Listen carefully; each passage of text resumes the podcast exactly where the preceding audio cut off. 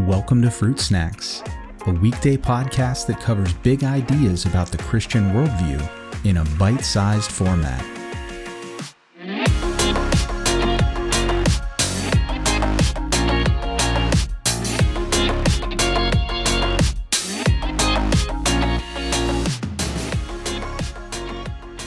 Hey everyone, welcome back to another episode of Fruit Snacks.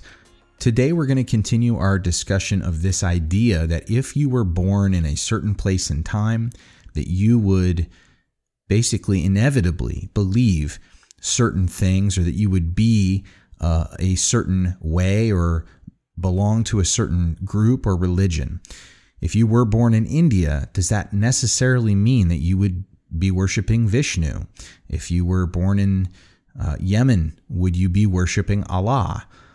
Are these things true, or is this just a rhetorical jab that gets thrown at Christians as a way of trying to undermine our confidence in our own faith? So, as we talked on Monday's episode, that it is absolutely not the case, and it's demonstrably not the case, that just because you're born in a certain place, that it guarantees that you're going to believe a certain thing. After all, we see people of all beliefs and religions living in all parts of the world who have come to those beliefs not because of where they live, but because they happen to be convinced by the truth claims of that particular religion.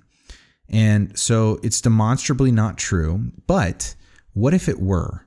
Would that hurt our ability as Christians to defend against it? I really don't think so. I think that this kind of idea is still very very problematic because as I've as I've talked about a few times before it is a textbook example of a logical fallacy. That is an error in clear good thinking known as the genetic fallacy. Now in a nutshell the genetic fallacy is really just dismissing a claim because of where it comes from and it is a fallacy or an error in thinking because if we if we consider for a moment that where a claim comes from has really nothing whatsoever to do with whether or not that claim is true. So let me give you a few examples to help illustrate this point. If we were to take someone almost universally recognized as a good person by the world, Mother Teresa, if Mother Teresa, when she had been alive, had said that the sky is green, the fact that Mother Teresa said it has nothing whatsoever to do with the fact that the sky is green is a false statement. It's just not true. And so, where this concept comes from, where this claim comes from, doesn't make it more true or less true. In fact, it has nothing whatsoever to do with whether it's true. Similarly, if someone like Adolf Hitler had said that 2 plus 2 equals 4, that statement is not any less true because of who said it. Even though no one likes who said it, the statement, the claim that is being made, the truth of it rather, has nothing to do with its source. And so, good and bad sources may make correspondingly false and true claims. And it's the claim itself that needs to be tested. And to write something off as able to be dismissed simply because of where it comes from, because of its source, is just a classic blunder in thinking.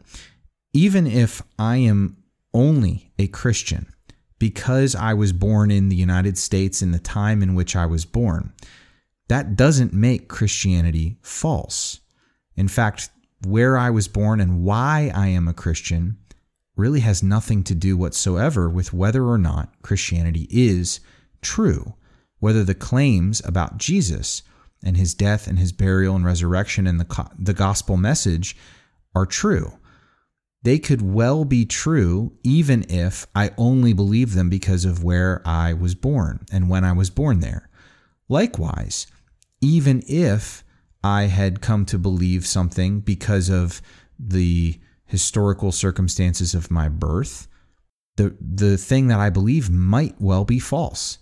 So we see that these two things really aren't related at all. and yet they're positioned in this statement as if somehow they are, when they're really not. So, next time, I want to give us more of a biblical perspective on this idea at the, the heart of this genetic fallacy, this sort of assumed premise that the circumstances of our births, where and when we're born, are just accidents, they're just random chance. Is that really a concept that the Bible would support? Or is there something more? Well, we're going to take a look at that on Friday's episode. So I hope that you'll join me then for another episode of Fruit Snacks.